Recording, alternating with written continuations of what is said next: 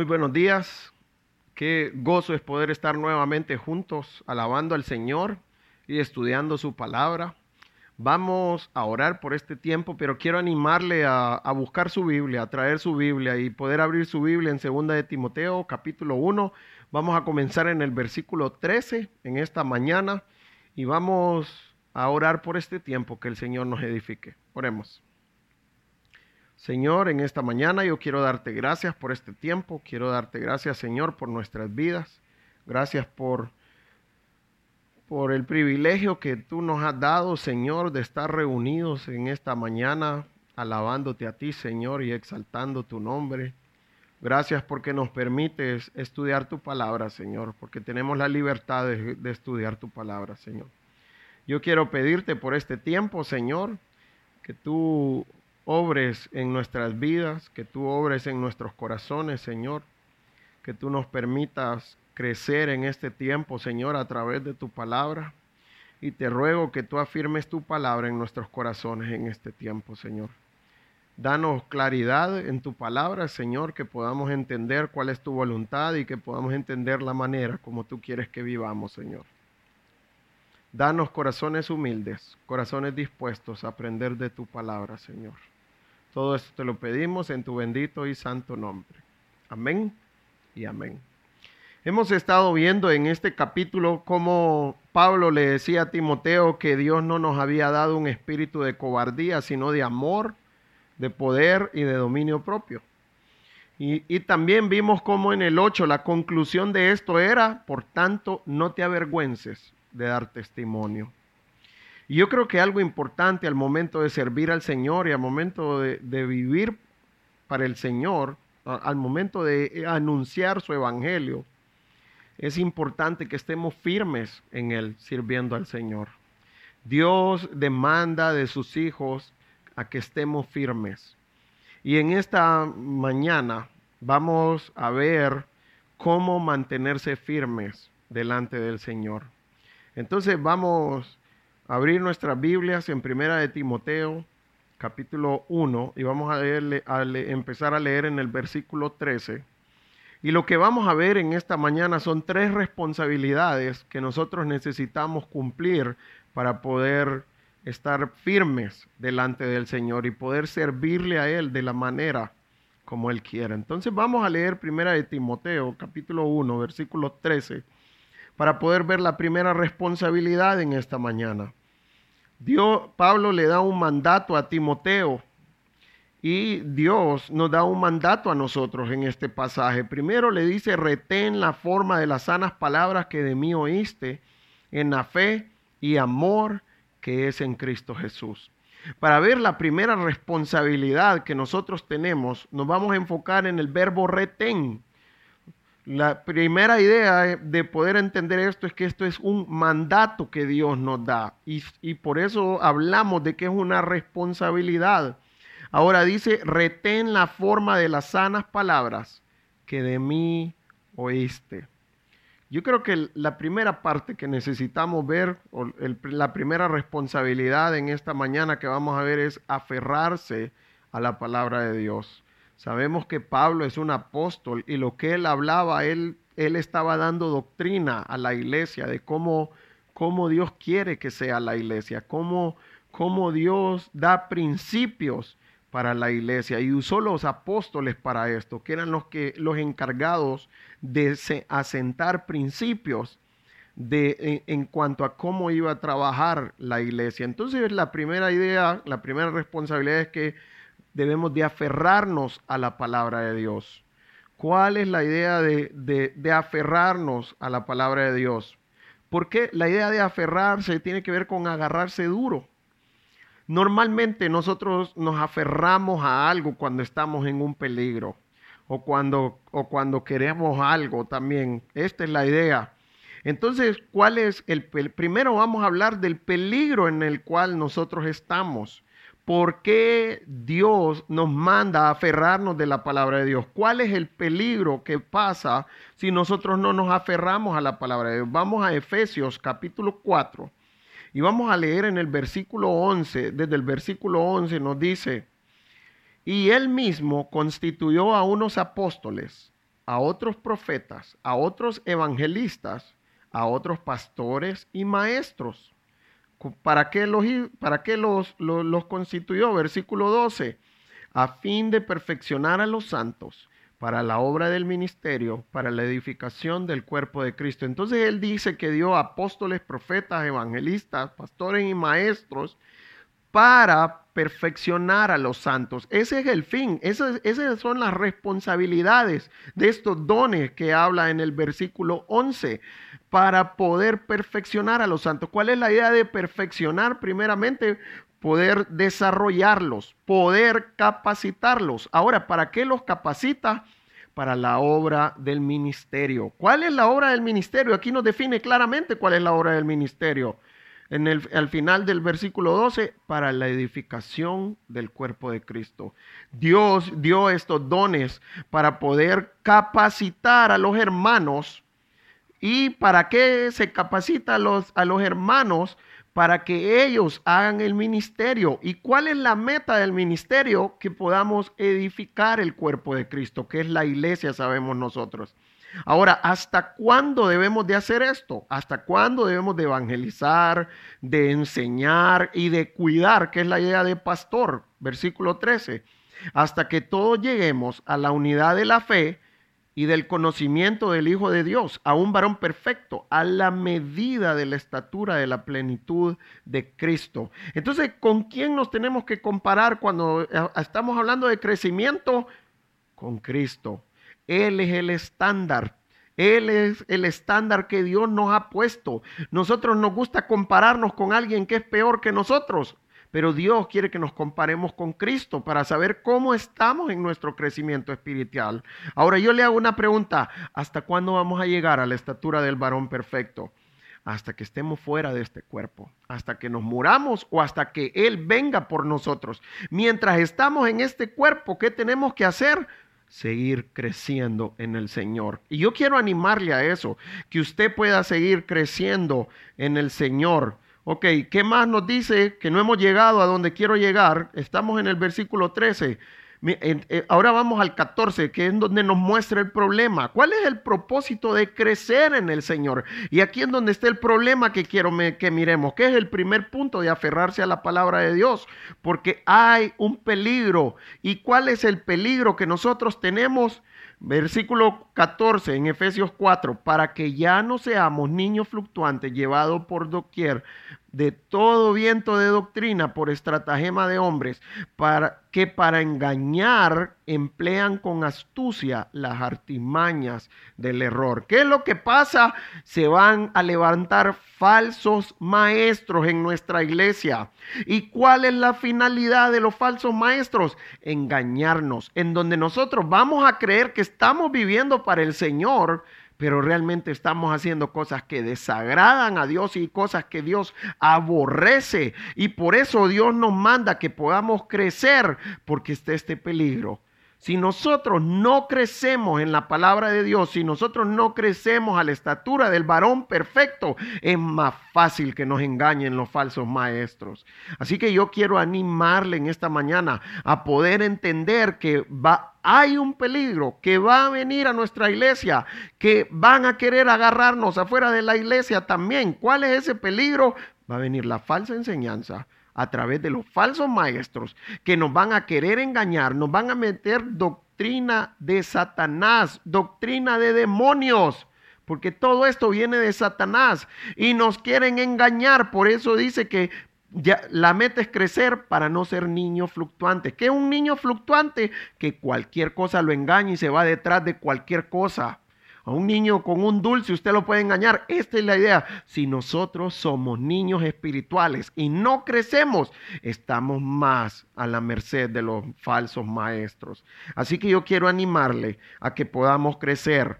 Y, esto que nos muestra, es necesario aferrarse de la palabra de Dios para cuidarnos de los falsos maestros y para cuidarnos del engaño que Satanás quiere meter en nuestras vidas. Entonces ya miramos que para aferrarnos a la palabra de Dios necesitamos entender que hay un peligro y entender por esto que es necesario aferrarse de la palabra de Dios. Por eso es importante retener la palabra de Dios como usa el pasaje. Ahora, ¿cómo viene la palabra de Dios a nuestras vidas?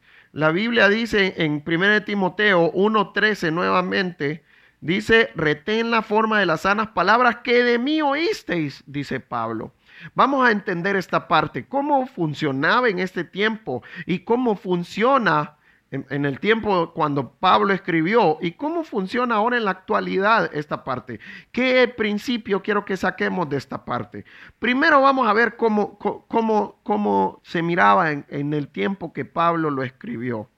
Vamos a Efesios capítulo 2, en el versículo 20, en donde nos dice qué función tuvieron los apóstoles y los profetas. Efesios capítulo 2, versículo 20 nos dice, primero le dice a la iglesia, edificados sobre qué? Sobre el fundamento de los apóstoles y profetas, siendo la principal piedra del ángulo Jesucristo mismo. Entonces, a nosotros nos dice, edifíquense, no en cualquier cosa, en el fundamento que pusieron quien, los profetas y los apóstoles. ¿Cuál es la idea de un fundamento? Tiene que ver con la base, tiene que ver con, con lo que va a sostener una edificación. Entonces, ¿cuál fue la responsabilidad de los apóstoles y profetas? Poner esa base que era lo que iba a sostener la iglesia, lo, que iba a sostener el cuerpo de Cristo. Ahora, la Biblia nos dice en Apocalipsis capítulo 22, hay de aquel que le añade y le quite a este libro de la ley. Dios lo que está haciendo en Apocalipsis 22 está poniendo un sello, que la revelación fue finalizada, que ya no va a seguir revelando más. ¿Qué es lo que Dios reveló? Su palabra. Nosotros tenemos la palabra de Dios completa. ¿Qué estaba pasando en este tiempo? La palabra de Dios no se había escrito. Y para eso estaban los apóstoles y los profetas, para poder hablar de la palabra de Dios, para poder mostrarle a la iglesia cuál era su voluntad. Y eso es lo que está haciendo Pablo aquí. Entonces, nosotros ya tenemos las cartas en donde podemos ver cómo debe de funcionar la iglesia y ya es completa la revelación de Dios. Entonces, ¿qué nos muestra con esto? ¿Cuántas veces, cuántas veces uno pone el fundamento en una casa? Una sola vez. Una vez que terminamos el fundamento, ya no vamos a hacer nada en el fundamento, sino que vamos a edificar por encima. Y esto es lo que nos está mostrando Efesios. Ya el fundamento ya está listo. Ahora ustedes encimen, Em, perdón, edifiquen encima de este fundamento. En este tiempo, por eso ya no tenemos apóstoles ni profetas, porque ellos ya cumplieron su función y sobre la función que, que cumplieron los apóstoles y profetas, que era poner el fundamento, que es el Nuevo Testamento, que son las cartas que ellos hicieron para poder saber cómo se iba a llevar la iglesia. Sobre este fundamento es que nosotros necesitamos edificar la iglesia ahora. Nosotros tenemos que tomar lo que eh, plasmaron los apóstoles y profetas para, para poder edificar la iglesia ahora. Entonces lo que miramos es que Dios usa siervos para enseñarnos. En ese tiempo Dios estaba usando a Pablo para sentar doctrina, para mostrar la palabra de Dios, pero en este tiempo que ya está ya está la palabra de Dios completa y escrita, Dios usa a sus siervos para poder enseñar a otras personas, para poder mostrar la palabra de Dios a otras personas. Entonces, ¿qué nos muestra esto? Eh, porque dice, dice en el versículo 13, retén la forma de las sanas palabras. Hay una forma de poder enseñar la palabra de Dios. Entonces, ¿cuál es la meta? Que yo pueda tener un modelo en la iglesia que me esté enseñando a cómo enseñar la palabra de Dios, a cómo vivir a cómo aconsejar. Esta es la meta, que podamos con sabiduría buscar una persona en donde nosotros, él pueda ser nuestro modelo. Y esta es la meta de los discipulados, que la persona que está discipulando es un modelo para esta persona. Es una persona que le está enseñando cómo vivir para el Señor y cómo servir al Señor también, porque Dios quiere que le sirvamos, porque somos sus siervos. Y esta es la importancia de la iglesia. Dios vino por una iglesia, no vino por un individuo. Dios quiere que nos congreguemos, Dios quiere que tengamos comunión como hermanos.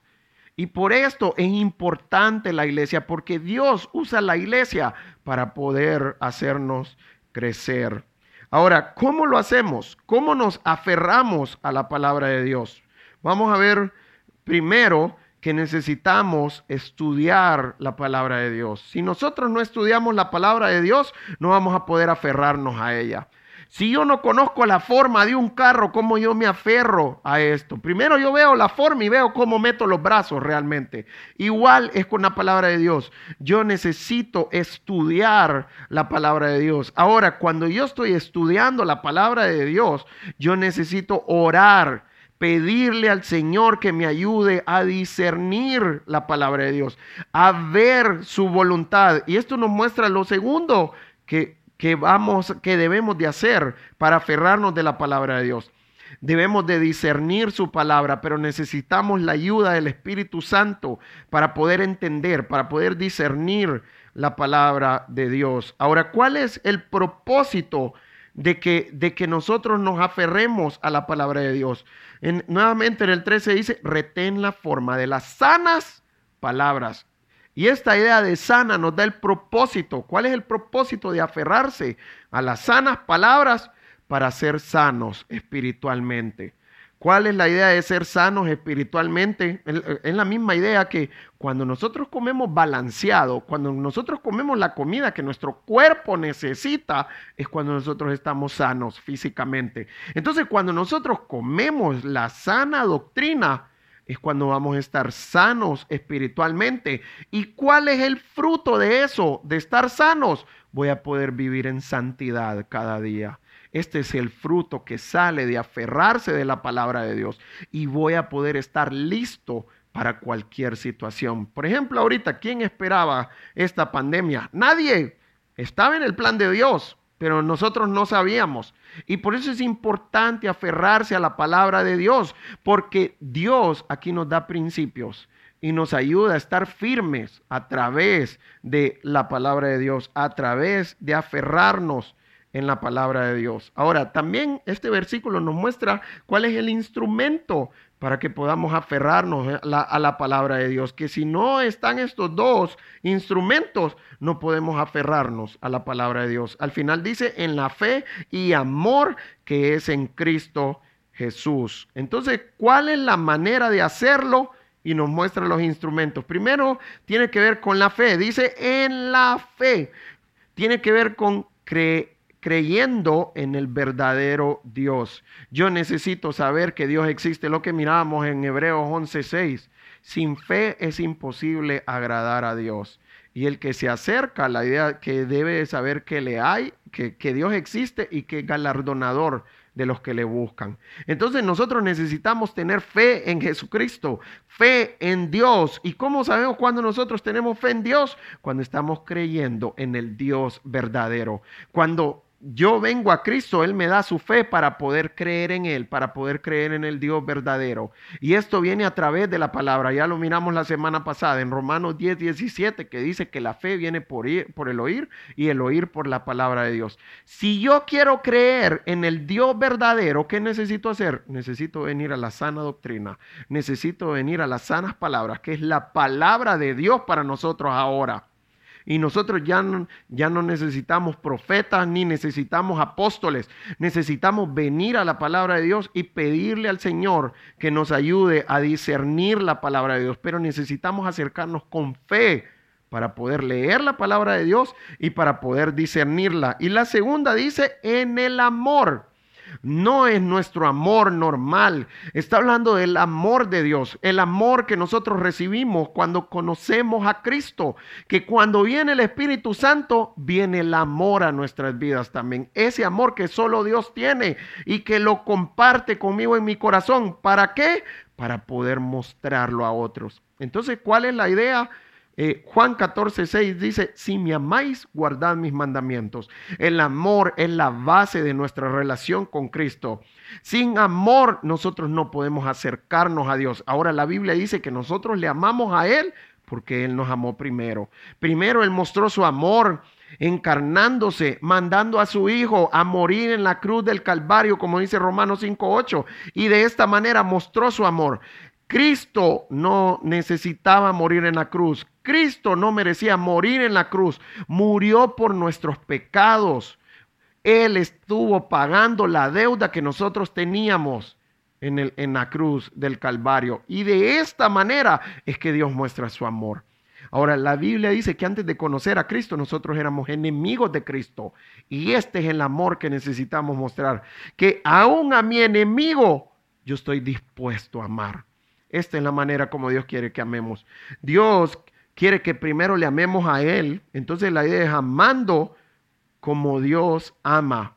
Pero yo necesito amarle a Él primero para poder amar a otras personas. Entonces la meta es amar a Dios y amar a otras personas. Vamos a ver la segunda responsabilidad que necesitamos cumplir. Versículo 13. Guarda el buen depósito por el Espíritu Santo que mora en nosotros. Y Dios nos muestra otro mandato ahora. Primero dice, guarda el buen depósito. La semana pasada ya aprendimos lo que era depósito. La idea de depósito, ¿cuál es? Lo que ha sido encargado a nosotros. Y tiene que ver qué es lo que Dios nos encargó como siervos, su palabra. Entonces, ¿cuál, ¿cuál, era el encargo? Usar bien la sana doctrina, usar bien la palabra de Dios, tanto en mi vida, primeramente, como cuando estoy enseñando, es la idea. Entonces ya miramos que el depósito es lo que Dios nos ha encargado a nosotros, que nos dio su palabra. Entonces, ¿cuál es la segunda responsabilidad que nosotros tenemos? Necesitamos cuidar de la sana doctrina.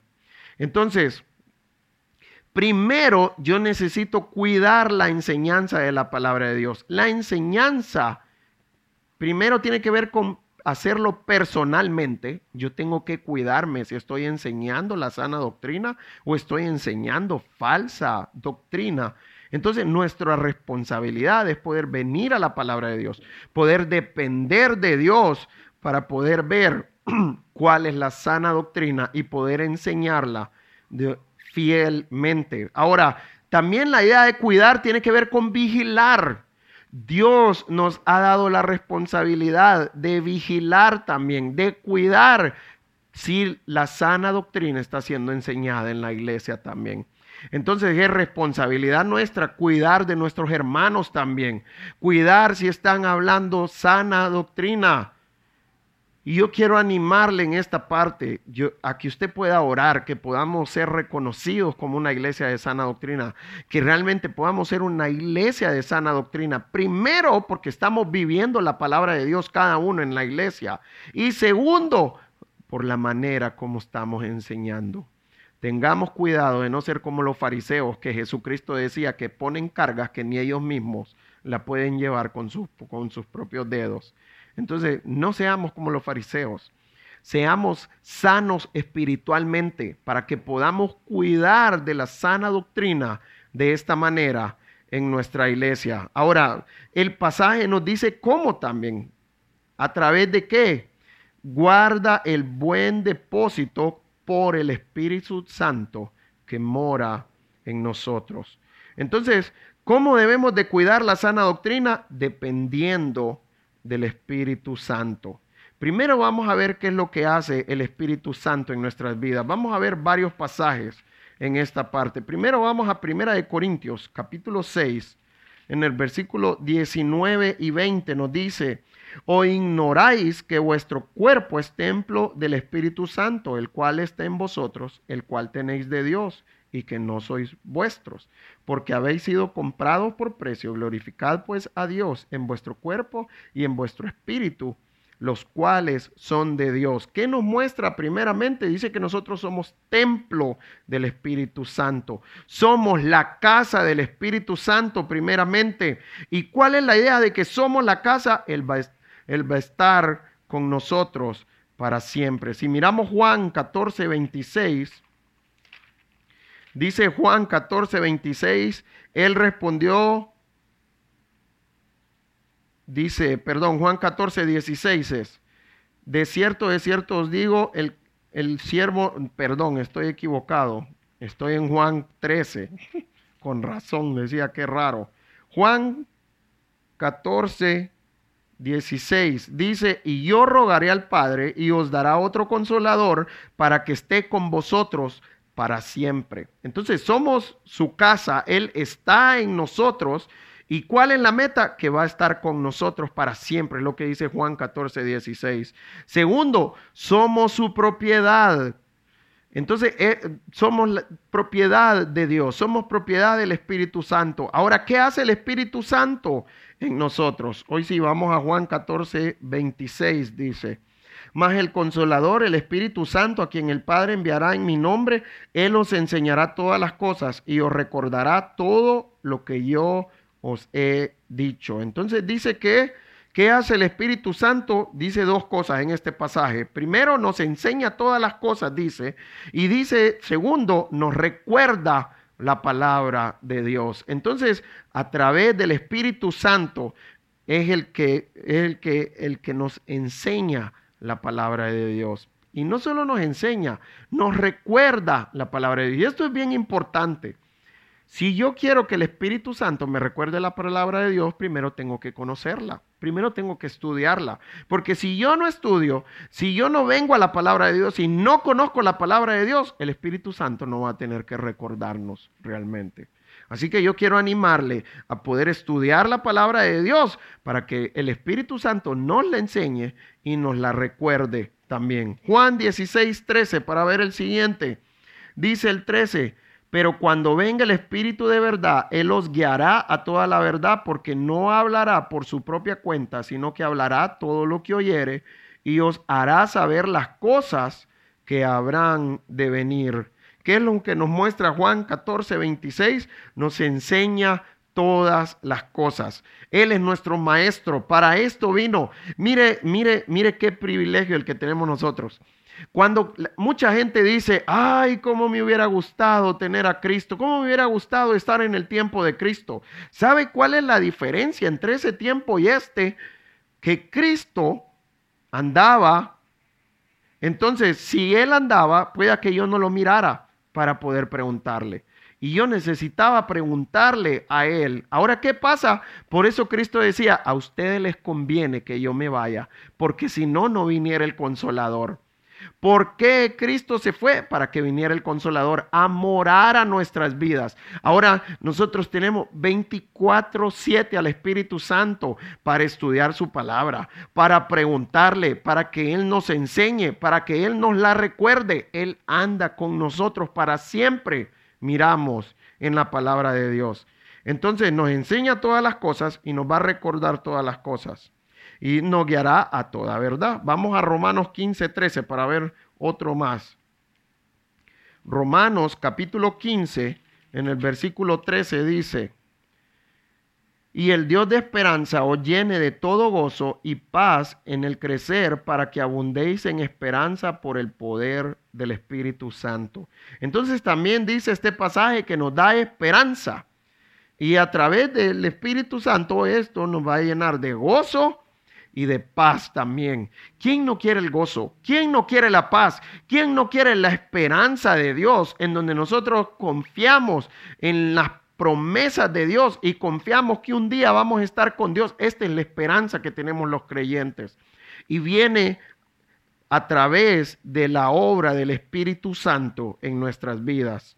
Uno más y el último en esta parte, Hechos 13, 2. Dice Hechos capítulo 13, versículo 2, nos dice, ministrando estos al Señor y ayunando, dijo el Espíritu Santo, apartadme a Bernabé y a Saulo para la obra a que los he llamado. Estaban reunidos los ancianos de la iglesia de Antioquía y estaban orando porque ellos querían salir a comenzar una nueva iglesia, a comenzar iglesia realmente. Entonces estaban orando los ancianos, dice, ayunando delante del Señor, ministrando al Señor, sirviendo al Señor es la idea. Y dice que a través de este servicio y a través de estar orando, el Espíritu Santo les dijo que le apartaran a Bernabé y a Saulo, que eran los que iban a salir. Entonces, ¿qué hace el Espíritu Santo? Nos muestra la voluntad de Dios. Nos recuerda los principios bíblicos para poder tomar decisiones conforme a la palabra de Dios. Ahora, esto es bien importante. Entre más conozca la Biblia, más voy a poder buscar la palabra de Dios. Más va a tener el Espíritu Santo para recordarnos. Así que por eso es importante leer la palabra de Dios. Vamos a la última responsabilidad. Regresemos a Primera de Timoteo, capítulo 2, y vamos a leer el versículo 15. Dice, ya sabes esto, que me abandonaron todos los que están en Asia, de los cuales son Figelo y Hermógenes. Tenga el Señor misericordia de la casa de Onesíforo, Onesíforo, porque muchas veces me confortó y no se avergonzó de mis cadenas, sino que cuando estuvo en Roma me buscó solícitamente y me halló. Concédele al Señor que haya misericordia cerca del Señor en aquel día y cuánto nos ayudó en Éfeso. Tú lo sabes mejor. Ahora, ¿qué es lo que vamos a ver? Ahora, Pablo va a poner el ejemplo de algunos hermanos que unos lo cuidaron y otros los abandonaron. Entonces, ¿qué, ¿cuál es la responsabilidad que quiero que miremos aquí? Cuidarnos en las pruebas. ¿Cómo vamos a actuar en las pruebas que nos mandan?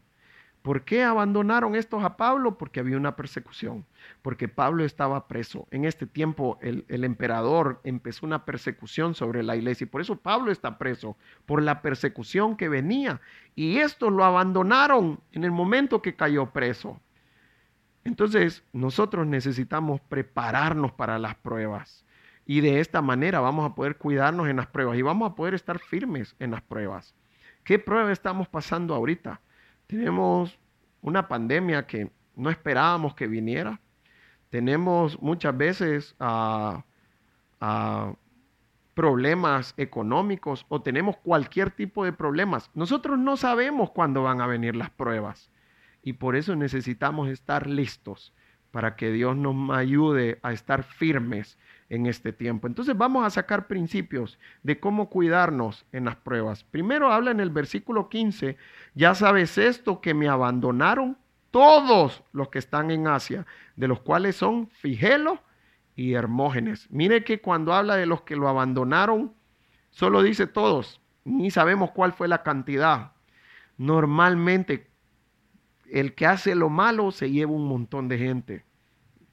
Y esto es lo que necesitamos cuidarnos también, en, que estemos haciendo la voluntad de Dios. Porque ¿qué fue lo que hicieron esto? Y sabes esto, que me abandonaron, lo abandonaron a Pablo. ¿Cuál es la idea ahí? El primer principio que vamos a ver de cuidarse en las pruebas, no dar la espalda a las pruebas y, o, a, o a lo que viene realmente.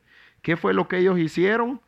No darle, le dieron la espalda a Pablo. Lo dejaron botado, si lo podemos decir de esta manera.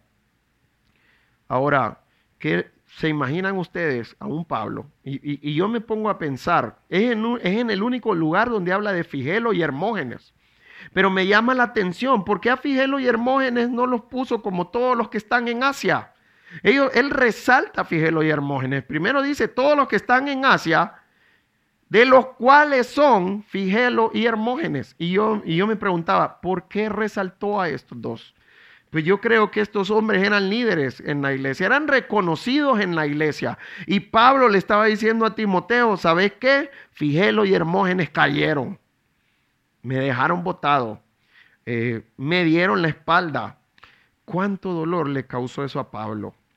Entonces, ¿Por qué hablamos de cuánto dolor le causó a Pablo? Vamos a Hechos, capítulo 20, en el versículo 31, para poder ver algo importante, para poder entender.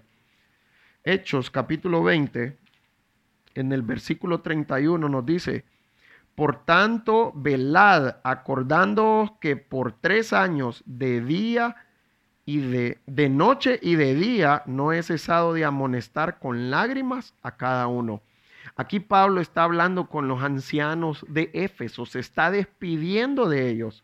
Y miren lo que les dice para que, lo para que recuerden, por tanto, velad. Primero les da un mandato, velen. Ahora, él les dice cómo velar. Y les dio y les acordó como Pablo velaba. Primero les dice, velen.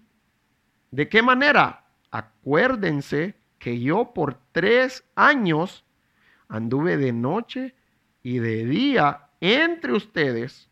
Y dice que no cesó nunca de amonestar con lágrimas a cada uno. ¿Cuánto amaba Pablo la gente de Asia? ¿Cuánto amaba Pablo la gente de Éfeso? Éfeso era la capital de Asia. ¿Cuánto amaba Pablo a la gente? Si dice que con lágrimas los amonestaba. El amor de Dios era lo que movía a Pablo y de esta manera nos debe de mover a nosotros. Nosotros debemos de amar a los hermanos de la iglesia, tanto que me duele que caigan en pecado, que me duele que estén mal con el Señor. ¿Hasta qué punto le tenía dolor Pablo a eso? Tanto que hasta con lágrimas venía a rogarles, a amonestarles, por favor, deja tu pecado, ríndete al Señor. Entonces, ¿cuál es la idea? Dios quiere que seamos fieles. Y la idea de fiel tiene que ver con constante en el cumplimiento de lo que Dios nos pide. No defraudar la confianza, porque el principio es que no demos la espalda. Eso es lo que ellos hicieron, darle la espalda. ¿Y cuál es la idea de no darle la espalda? Estar ahí siempre, ser fieles, ser constantes en lo que Dios nos pide y no defraudar la confianza de Dios primeramente. Entonces no debemos de defraudar ni a Dios ni a los hermanos. Entonces, ¿cuál es la idea? Que aún tengamos cuidado de seguir a alguien maduro en el Señor. Esto es lo que el Señor quiere, que podamos seguir a alguien maduro que nos ayude a crecer en fidelidad. Y lo otro, que realmente nos amoneste cuando estemos en pecado realmente. Pero necesitamos buscarlo con sabiduría, tener a alguien que realmente nos amonesta. ¿Qué pasa si yo estoy en la iglesia y no, no, no, no aguanto que nadie me amoneste? No aguanto que nadie me corrija. Eso es orgullo. Dios nos dejó en la iglesia para esto, para que podamos amonestarnos, con la idea que lo hagamos con amor, porque nos duele el pecado de nuestro hermano. Así que seamos fieles a Dios y seamos fieles a nuestra iglesia. Ok, ¿cuál es la segunda parte? Versículo 16. Tenga el Señor misericordia de la casa de Onesíforo, porque muchas veces me confortó y no se avergonzó de mis cadenas. Entonces, ¿cuál es la idea? Ser parte del cuidado de la iglesia. ¿Y cuál es la idea de ser parte del cuidado de la iglesia? Primero, que yo estoy cuidando, pero segundo, que me cuidan. ¿Sabe? En toda iglesia siempre hay personas en donde reclaman que nadie las cuida. Y, y muchas veces solo exigimos, pero no queremos cuidar a otros nosotros debemos de entender que cada miembro de la iglesia tiene una responsabilidad de cuidar a los hermanos, de estar pendiente de ellos, de mostrar amor a los hermanos, de, amonestarlos cuando están en pecado, que me duele el pecado de mi hermano, que no lo amoneste porque estoy enojado, sino porque realmente me duele el, el pecado de mi hermano y quiero verlo firme delante del Señor. Esta es la idea de cuidar. Entonces, ¿Qué es lo que es ser parte del cuidado de la iglesia? Si miramos en el versículo 16 dice que Onesíforo muchas veces lo confortó. ¿Cuál es la idea de confortar? Tiene que ver con animar a los hermanos. Esto es lo que nosotros necesitamos hacer. En Hebreos capítulo 10 nos dice que considerémonos unos a otros para estimularnos al amor y a las buenas obras. Esto es congregarnos. No podemos estar físicamente ahorita, estemos pendientes a través de lo que Dios nos ha permitido tener.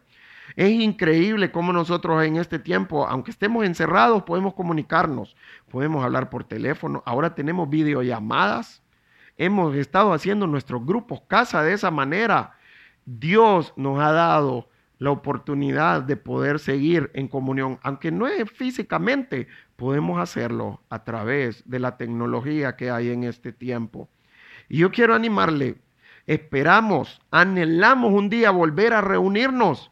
Pero mientras tanto yo quiero animarle a seguir congregándose de esta manera que puede entrar a su grupo mediano a, ser parte del cuidado de la iglesia, que puede entrar a su grupo casa a ser parte del cuidado de la iglesia, que usted sea parte de un discipulado en donde usted está recibiendo enseñanza de un hermano, en donde este hermano lo puede amonestar y corregir cuando sea necesario.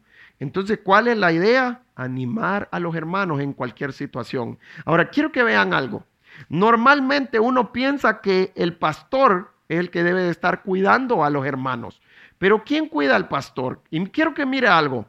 ¿Quién era el apóstol aquí? ¿Onesífero o Pablo? Pablo era el apóstol. Cualquiera diría, Pablo es el que debe de estar cuidando a Onesífero. Pero ¿qué estaba haciendo Onesífero? Estaba cuidando al apóstol. ¿Por qué? Porque también los líderes necesitan cuidado. También los líderes necesitan amonestación también.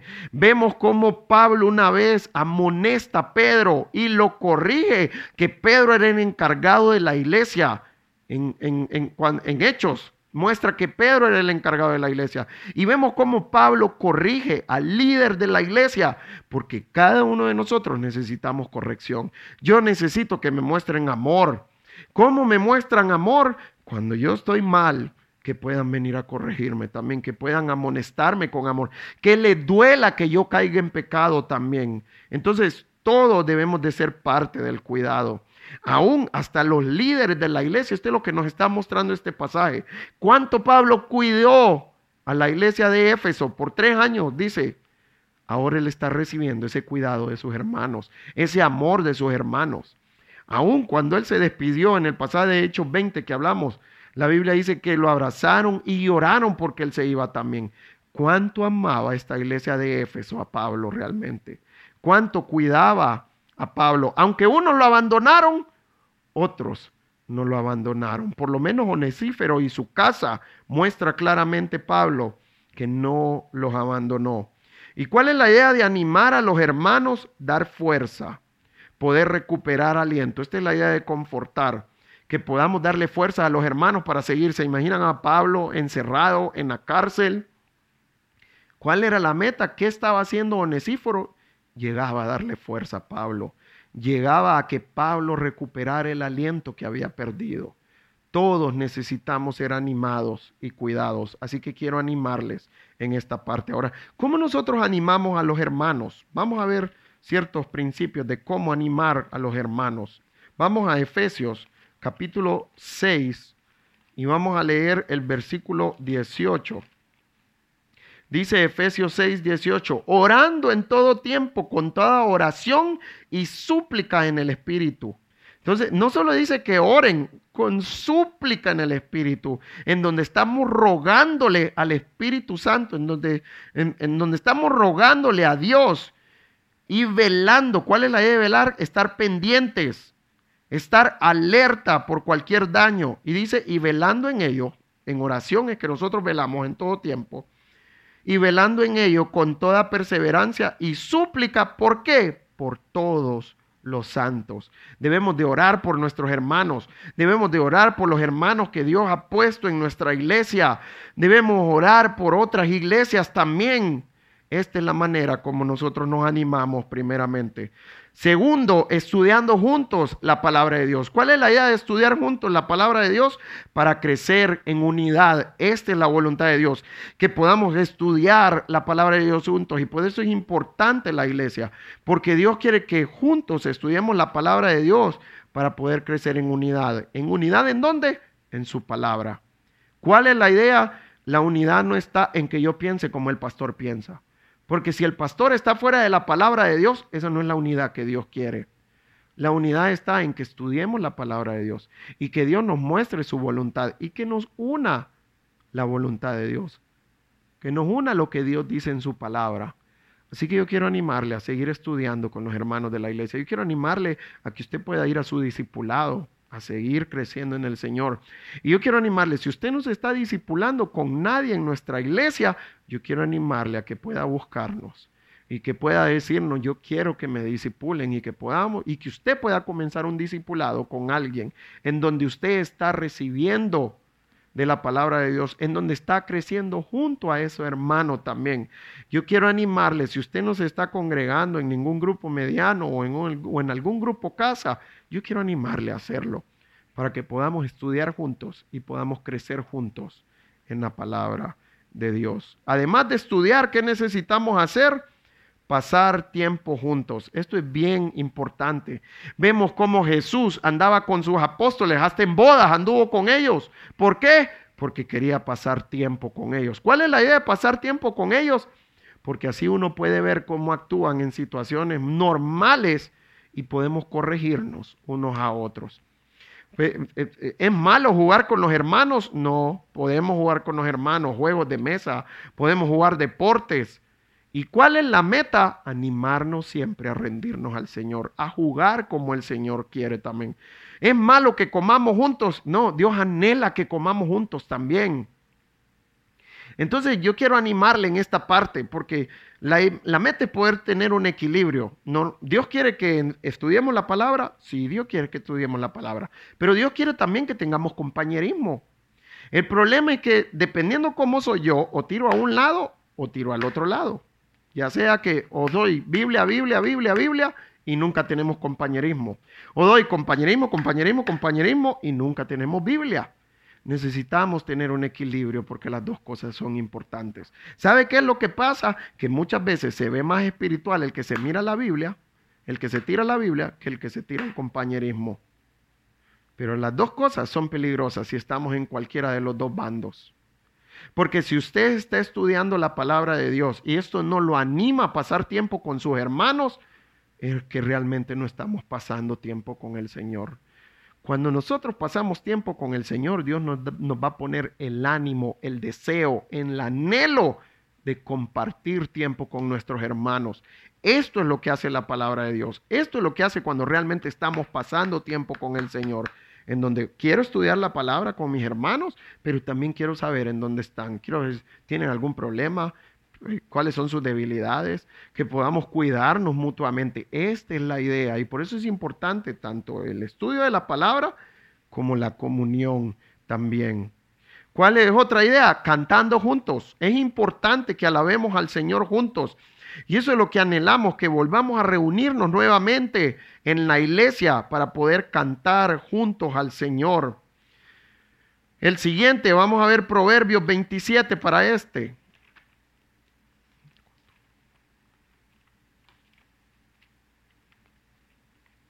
Proverbios 27 en el versículo 23. Dice Proverbios 27, 23. Sé diligente en conocer el estado de tus ovejas y mira con cuidado por tus rebaños. ¿Cuál es el siguiente? Conocerlos y estar pendiente de los hermanos, estar pendiente de sus necesidades espirituales, en donde puedan crecer, están pendientes de su naturaleza pecaminosa, de sus deseos carnales para poder ayudar a nuestros hermanos a crecer en donde podamos entender cuál es el problema que tiene cada uno y de esta manera ayudarle a seguir creciendo. No para ponerle una zancadilla y que se caiga, sino entender cuáles son los deseos carnales que él tiene, cuáles son sus debilidades y de esta manera apoyarle a poder crecer y a poder estar firme en el Señor realmente. Entonces, ¿cuál es la idea? Que no debemos de desamparar a los hermanos. Esto es lo que el Señor quiere. No desamparemos a los hermanos. Entonces, cuando nosotros, es la parte donde dice que lo abandonaron todos. Entonces, ¿cuál es la idea de abandonar? Quitar la protección. Tiene que ver con descuidarlos. ¿Cómo nosotros debemos de estar con nuestros hermanos? Debemos de estar atentos de ellos. Entonces, la idea de abandonar tiene que ver con renunciar a ellos también. ¿Cuántas veces nosotros hemos dicho, nada, tiro la toalla con este? O, no querer pasar tiempo con ellos también. De esta manera estamos abandonando a nuestros hermanos y Dios no quiere que abandonemos a los hermanos. Ahora en el versículo 17 nos dice, sino que, hablando de Onesífero, sino que cuando estuvo en Roma me buscó solícitamente. ¿Cuál es esa idea de buscar solícitamente? Buscarlo con esfuerzo.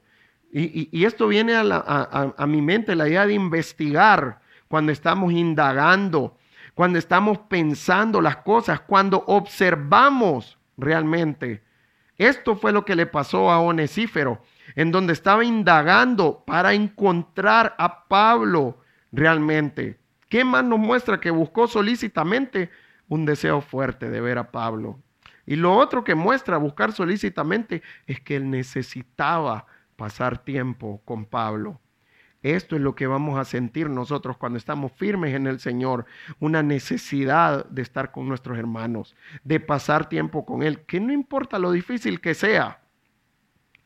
Yo recuerdo antes que, que cuando uno tenía una novia, uno pasaba toda la no, podía pasar toda la noche hablando por teléfono con ella y eso era suficiente, porque uno quería pasar tiempo con ella. Así es la idea con los hermanos.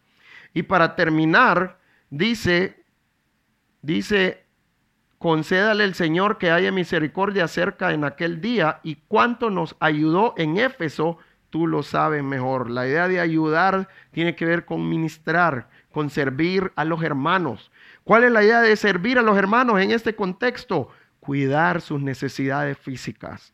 Y eso era lo que Onesífero estaba haciendo con Pablo. Pablo, ¿qué necesitas? Te traigo abrigo, te traigo ropa, te traigo comida e, e, esta es la idea de este ayudar. Y nosotros necesitamos ayudar a los hermanos de esta manera. No solo espiritualmente, sino que físicamente. A mí me encanta ver cómo en Hechos dice que vendían sus propiedades. ¿Y para qué las vendían? Para ayudar a los hermanos. Esta es la meta. No les importaba ni perder su propiedad para que su hermano estuviera bien en sus necesidades físicas. Y esta es la misma idea, que Dios ponga en nuestro corazón el deseo de cuidarnos mutuamente, no solo espiritualmente, sino que físicamente. Si un hermano no tiene comida, ¿qué tenemos que hacer nosotros? Proveerle comida. Si un hermano no, no, no, tiene eh, casa, ¿qué tenemos que hacer nosotros? Proveerle una casa también. Esto es lo que el Señor anhela.